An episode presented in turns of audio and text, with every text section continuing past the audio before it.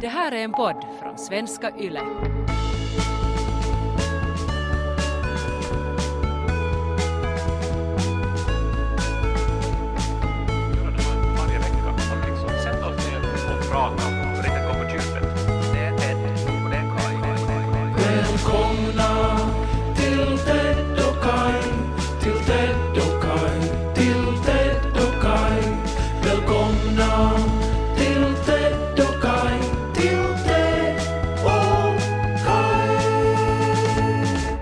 Tack så mycket Johan Stolpe som har gjort den här versionen av Ove Inborgs titelmelodi till Ted och Kai-podden. Välkomna till avsnitt 243. Hej Ted! Hej Kai! Hur står det till?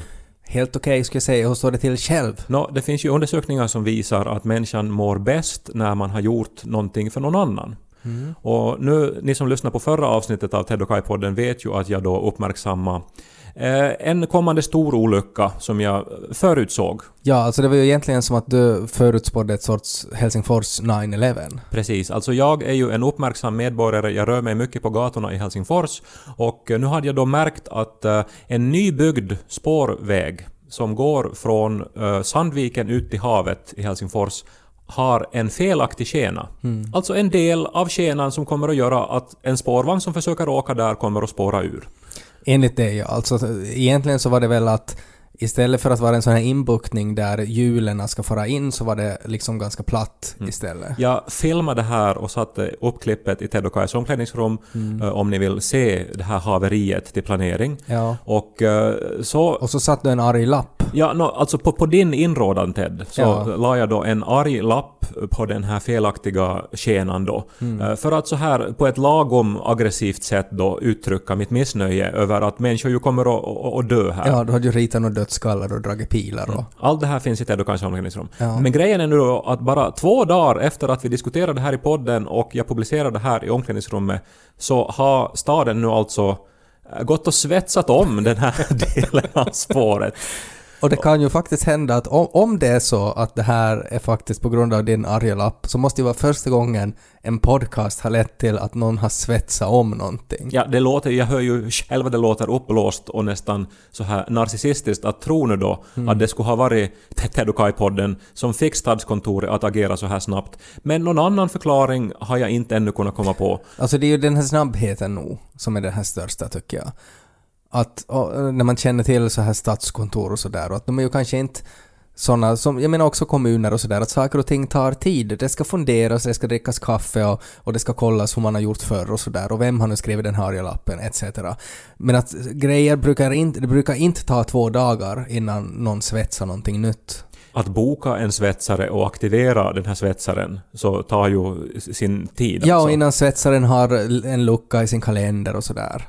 Att det skulle vara ganska, ga, ga, ganska stor grej nog innan det blir en så här liksom en akut svetsare som tillkallas.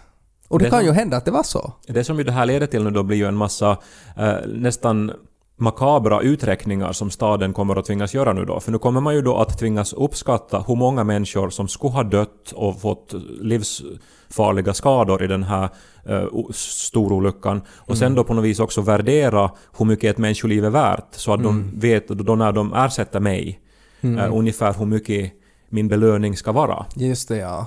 Att eh, om man nu då antar att på en vanlig spårvagn så kanske åker mm, 40 människor då på en sån här, om vi nu tar ett genomsnitt. Och jag menar en jättestor problematik här är ju att till exempel personer med barnvagn åker ju gratis. Och då, det räknas ju inte. Men samtidigt så om man ska räkna så där är, är, vad, en liv, vad ett liv är värt i en olycka så ju yngre liv desto mer värt är det ju. Och sen när den här spårvagnen förstås också då välter över vägen Ja. och kanar iväg. Vem är, mot- mer, vem är mer benägen till att gå där eh, och hålla i ett snöre? No, men en dagisgrupp. Ja, och alla bilar som den rammar och allting. Så att, Dyra bilar i södra Helsingfors.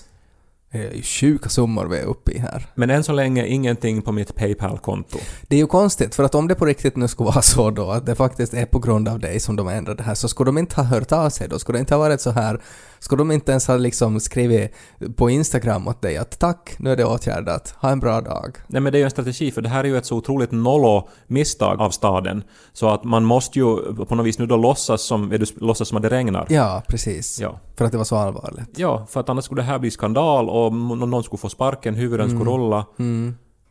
Men räcker det inte, borde du inte vara nöjd då med, det, med bara vetskapen om att du har räddat liv?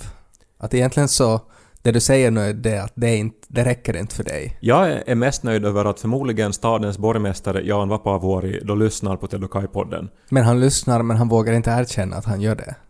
För det skulle ha, han skulle bara kunna tweet, en, en kort tweet bara. Kuuntelen. Kiitos, Ja. at Kai K. Ja, att han, det behöver inte automatiskt vara att han liksom postar stadens nycklar. Men en inbjudan till någon sorts mottagning borde jag ju få. Tänk om det här var någon sån här, att det finns någon så här hemlig mottagning, just att det finns så här uppenbara brister och fel som planeras in i städerna. Och sen är det, väntar man tills de här otroliga individerna hittar de här felen och sen får man ett brev på posten då som en inbjudan till någon sorts så här korrigeringsklubb. Laserskater där och...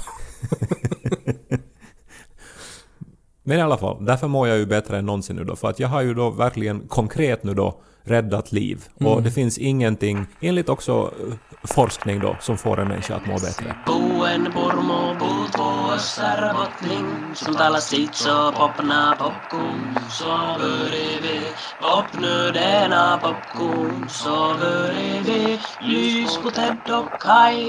Det visste du förstås Ted, att Beethoven, kompositören, att eh, han blev döv när han blev äldre.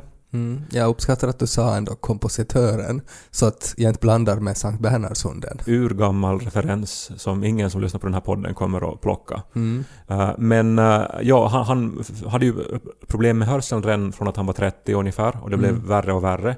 Och det finns ju så här hjärtkärande historier om när han då dirigerar orkestern på premiären av sin nionde de symfoni och eh, sen så vänder han sig om då mot de stående ovationerna och människor gråter och jublar efteråt för det här är ju ett av de största verken som har kommit ur den klassiska eh, musikens repertoar någonsin. Eh, Och han då börjar gråta för att han, han inte kan höra applåderna.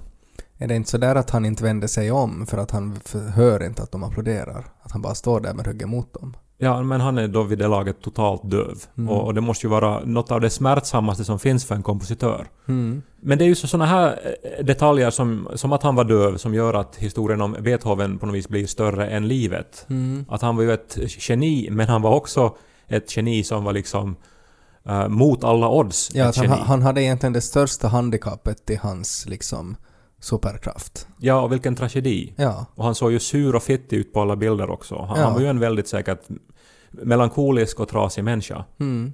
Visste du att eh, Messi, fotbollsspelaren, Mm. alltså kaptenen för Argentinas landslag, Ja. en av de bästa fotbollsspelarna i världen. Mm. Så han eh, hade alltså någon sorts hormonell imbalans när han växte upp och måste få hormoner så att han skulle utvecklas normalt. Så han fick lite för mycket och därför så kan han hoppa så högt som han kan och springa så snabbt som han kan. Nå, det vet jag inte, men han hade alltså också oddsen emot sig för att bli världens bästa fotbollsspelare. Mm. Det är ju intressant med sådana här historier. Ja, men det är ju sådär att om man ska om, om, om man ska hitta på en sån där karaktär som är jättebra på någonting så blir det ju automatiskt spännande om man sätter in ett stort hinder som den personen han måste överkomma. Ja, alltså det blir ju mera gripande. Steve Jobs hade ju till exempel alltså nå förmodligen någon sorts ADHD och sånt men också liksom läs och skrivsvårigheter. Mm. Och de Och- där polotröjorna. och ändå så liksom blev han den han blev. Och, och en som Stephen Hawking, alltså en av de främsta vetenskapsmännen som har gjort de största upptäckterna om vårt kosmos. Och vi vet ju alla då, han, le, han led ju av ALS och, och var ju under största delen av sitt liv rullstolsburen och eh, beroende av maskiner för att, för att liksom eh, kommunicera. Och eh, det här, nu har alltså eh, Ottawa, eh, ett finskt bokförlag, har gett ut en bok med sådana här historier. Alltså de har samlat liksom eh, historier då från hela världen då och liksom gett ut dem i en bok som ska då, ja antar jag då liksom inspirera eh, unga.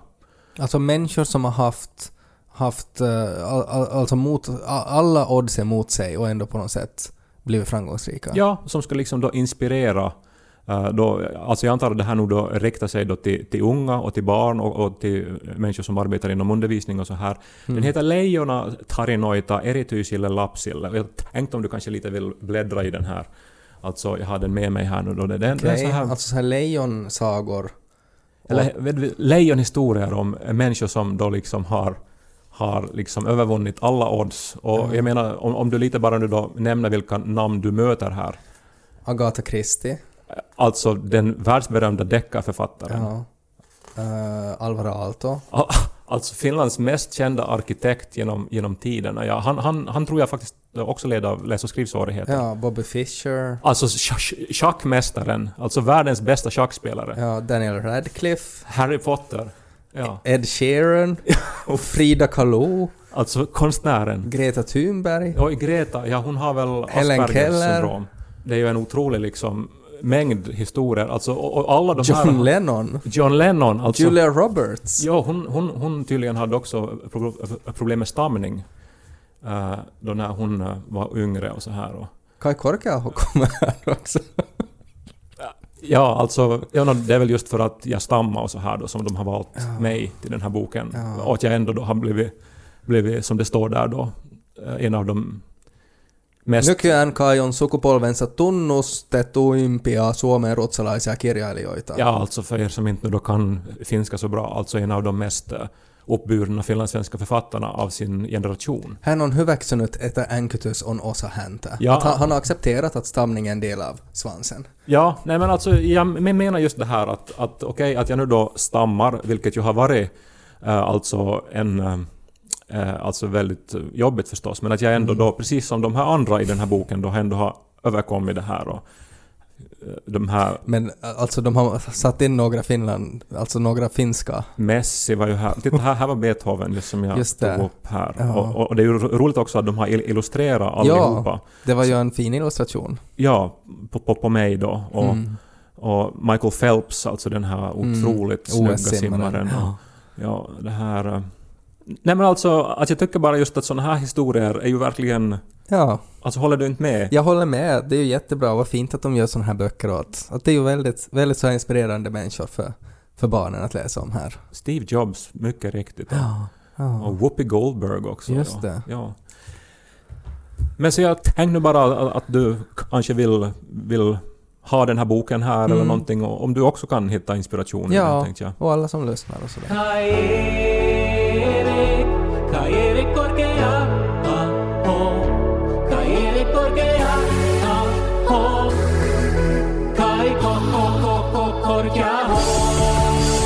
En annan som stammar är ju eh, Demokraternas presidentkandidat i USA, Joe Biden. Mm. Eh, det finns en fantastisk uh, halvtimme lång klipp på YouTube när Där han, han pratar... försöker säga ett ord.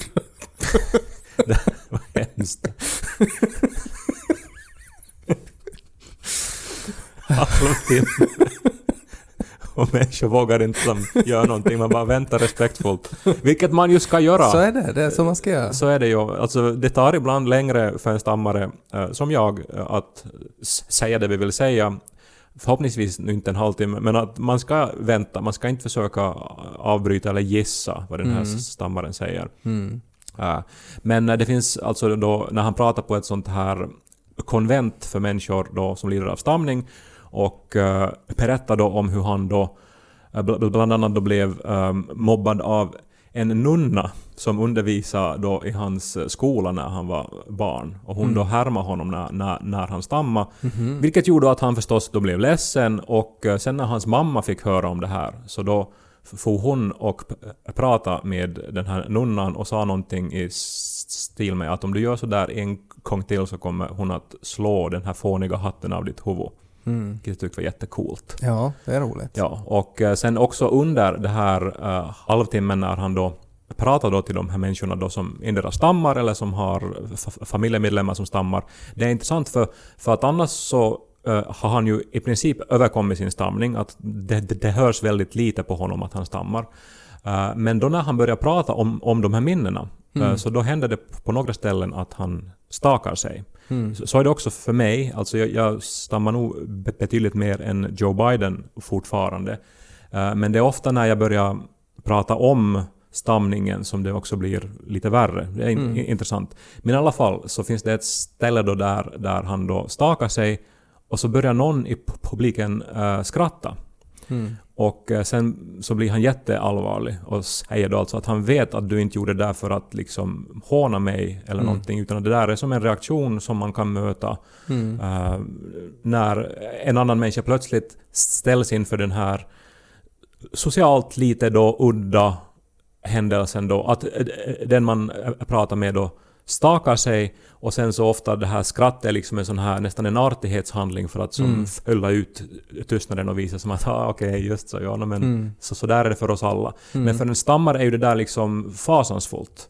eh, när någon börjar skratta eller, eller försöka då liksom släta över det som redan då är otroligt pinsamt. Och, och bara liksom att höra då Joe Biden då, som ju är nu då som sagt eh, kandiderar till den högsta positionen i världen kan man väl säga. Och dessutom är förhandsfavorit. Att, att, att liksom höra honom berätta de här sakerna och, eh, och, och liksom se hur han reagerar så tycker jag som stammare är väldigt eh, stärkande. Sen var det ju, jag vet inte om du tittar på presidentvalsdebatten. Nej, jag tänkte ju säga det att det är ju, det är ju lite sådär att man aldrig ska avbryta en person som lider av stamning. Så, så Trump var ju ganska bra på att avbryta. Det är ju helt sjukt. Ja. Alltså jag steg upp klockan tre för att eh, inte bara då se på debatten så som klockan fyra utan också liksom ladda upp inför och se då på olika amerikanska kanaler då där de hade en massa intervjuer och grejer. Och jag, jag tycker det är så otroligt spännande med amerikansk in- inrikespolitik och speciellt just nu. Eh, men jag satt ju liksom och gapa. Alltså man hade ju aldrig sett någonting liknande som den här debatten. Alltså hur Trump bara som någon sorts ångvält kör över och liksom är jätte, jätte oförskämd och liksom hur den här moderatorn inte har en chans. Och hur, de, alltså hur allting bara sen havererar till någon sorts så här skolgårds att liksom du är dum, nej du är dum Ja. ungefär. Ja, det, men det är ju på något sätt alltså, jag tyckte det var ett så klassiskt exempel av det där, nu minns jag inte exakt hur det där talesättet är, men att eh, är det typ Mark Twain som har sagt något så här att du ska aldrig debattera med en idiot för att de, de drar dig ner till sin egen nivå and then they will beat you with experience. Alltså för att de är så vana att diskutera på den där nivån så att sen vinner de. Ja, men ändå så blev ju intrycket att Joe Biden på något sätt inte klarar av det här. Nej, exakt. Och, och jag tror att väldigt få skulle ha klarat av att, att liksom angripa en ångvält. Ja, för det är, ju en, det är ju en chock också att, att en annan vuxen person behandlar ett tillfälle på det där sättet. Ja, e- exakt. Men att man, man ändå skulle ha önskat att han skulle ha som visa på något vis mera styrka. För att han framstod ändå som väldigt, alltså visst, civiliserad och sansad men också som den absolut svagare av de två. Och så är det ju antagligen alltså jättesvårt att ändra för att han var ju säkert jättebra förberedd och var, var, var jättebra förberedd på hur han ska debattera de här frågorna och hans åsikter och allting men sen det där var han inte förberedd på. Han hade ju dock det bäst förberedda one-linern. Alltså det, det var ju tidigare under coronan här eh, som när Donald Trump eh, konfronterades med de här dåliga smittsiffrorna som USA har. Eh, Så sa han typ “It is what it is”, sa han. Som ju då framstår som ganska hjärtlöst för ledaren av USA då att säga. Det är ju ändå på något sätt lite på hans ansvar. Eh, och eh, det som då Joe Biden då helt uppenbart hade förberett men som var eventuellt den bästa one-linern under hela kvällen var när han då sa till Trump att och vi borde ju lyssna på det här. is what it is. Well, it is what it is because you are who you are. Retoriskt briljant är ju det där. Den som skrev det där så borde ju få åtminstone samma sorts eh, diplom som jag borde få för det här med spårvägen.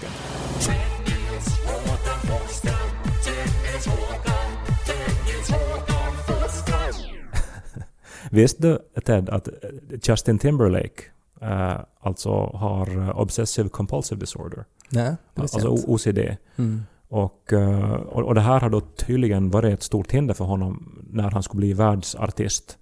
Eh, Men att han har ändå blivit världsartist. Mm. Och det är ju häftigt det här. Och är det då med det där i ditt kapitel, står det också om den här spårvagnsgrejen där? Alltså där att jo, du har haft stamning och du har liksom åstadkommit grejer på grund av det. Men att är det också liksom med det att du har också så här förhindrat Helsingfors stad Vet från... det där är ju en jättedum fråga för att förstås har ju den här boken eh, liksom skrivits redan för, för flera månader sedan. Ja. Och liksom urvalet har ju säkert gjorts under våren eller någonting. Mm. Eh, så att eh, det här, nej, inte hade ju hunnit med. Nej, nej. Inte står ju här heller till exempel att jag i lördags sprang liksom Helsinki City Run på, på en väldigt bra tid. Var det under två timmar? Ja, under två timmar. Ja. Och, och att det står ju inte här om, om liksom allt jag har åstadkommit förstås. Nej. Det står ju just mest om det här med, med att jag då är vad stod det nu? Sukupolvensa tunnusti tuimpia kirjailijoita. Mm. Så här. Här har jag ju faktiskt, jag vet inte var de har tagit det här ifrån, men att, men att tydligen då har jag någon gång sagt Pelko on huono kuski, mutta hyvä polttoaine. Att rädsla är alltså en dålig chaufför, men ett bra bränsle. Mm. Det är ju nog, alltså måste jag säga ändå.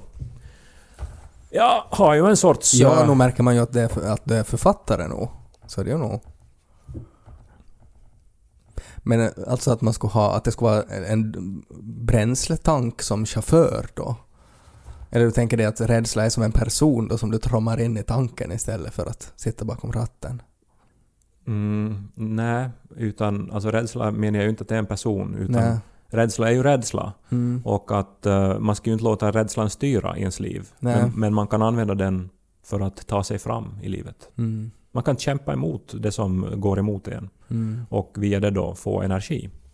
På tal om bilar och, och så här, elbilar och sånt, så har du tänkt på det att, att liksom när barn leker idag, när Lo liksom leker med sina bilar så säger han då brom, brom, brom när han kör med dem. Men att sen när vi bara har elbilar så då, då bilarna låter ju inte brom, brom något mer. Att vad kommer barnen då att säga? Mm, nå, nog har de väl något litet ljud ändå. Så här. Ja men de säger inte brom, brom. Nå, men ska de låta så här elektriskt så här, Ja, så låter väl ungefär elektriska mo- motorer. ganska exakt. Men att så kommer ju barnen att låta då när de leker. Som börjar låta som några reptiler liksom. Nej men att det finns alltså sådär att, att, att ljudeffekter som hör till lek som måste också uppdateras. Men säger han verkligen brom brom då? När han säger och sådär. Fast nu är det ju ändå ett bra tag innan vi har liksom elektriska traktorer och skördetröskor och sånt tror jag. För de kräver som, så, mycket... Ja, men när det ändå är liksom det här fortskaffningsmedlet som är liksom det här som syns mest i vardagen. ja, ja, precis. Mm. Jag inte vet jag. De borde ju uppdatera sirener också. Alltså, jag tycker idag så borde vi kunna... Alltså för, för det är ju... Att det känns så retro bara det här att det är ett högt ljud. No, det är ju onödigt högt och, och sen så, så låter det ju mest irriterande och inte så här att okej, nu ska jag akta mig. Mm. Någon sorts häftig musik skulle de kunna spela istället liksom. Nå så här Kashmir av Led Zeppelin eller någonting. Mm. Du, du, du, du, du, du, du, du, du, du, du. Mm. Godzilla-temamusiken. Ja, eller Med, Kashmir. Puff, med Puff Daddy. Led Zeppelin-låt från 70-talet. Ja. Visste du att Satoshi Tajiri, vet du vem, vem han är? Nej, Han är skaparen av Pokémon.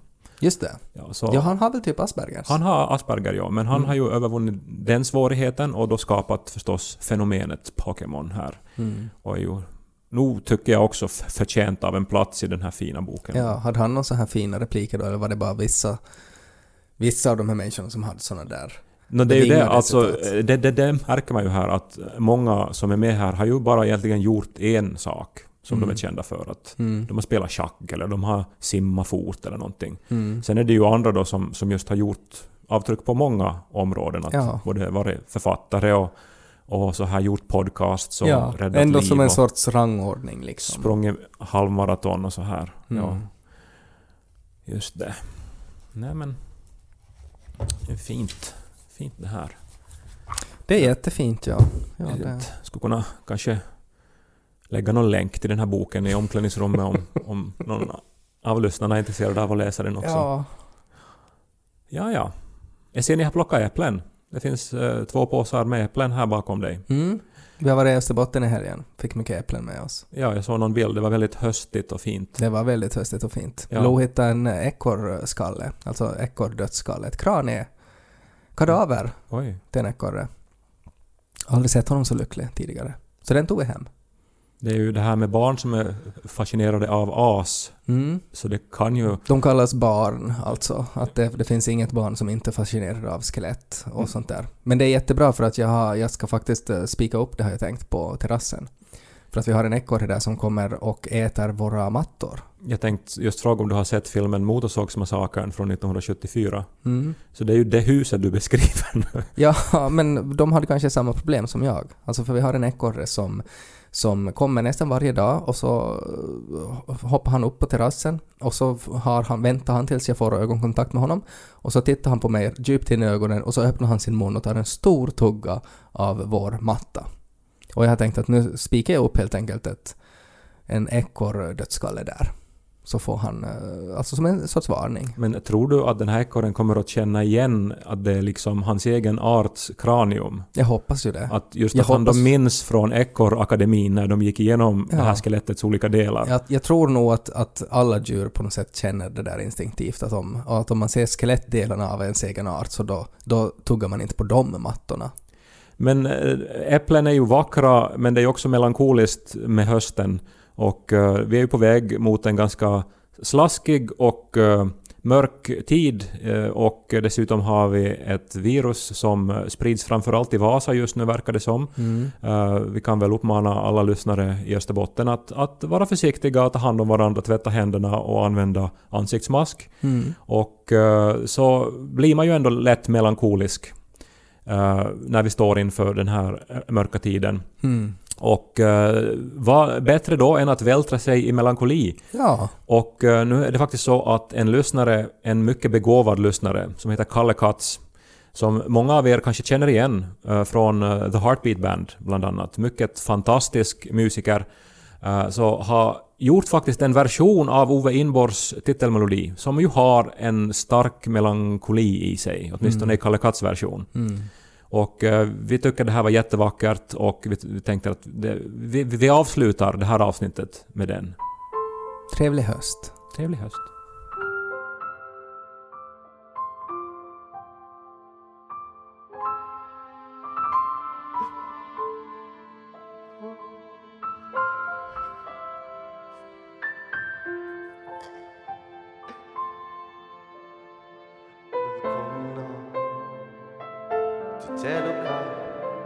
Välkomna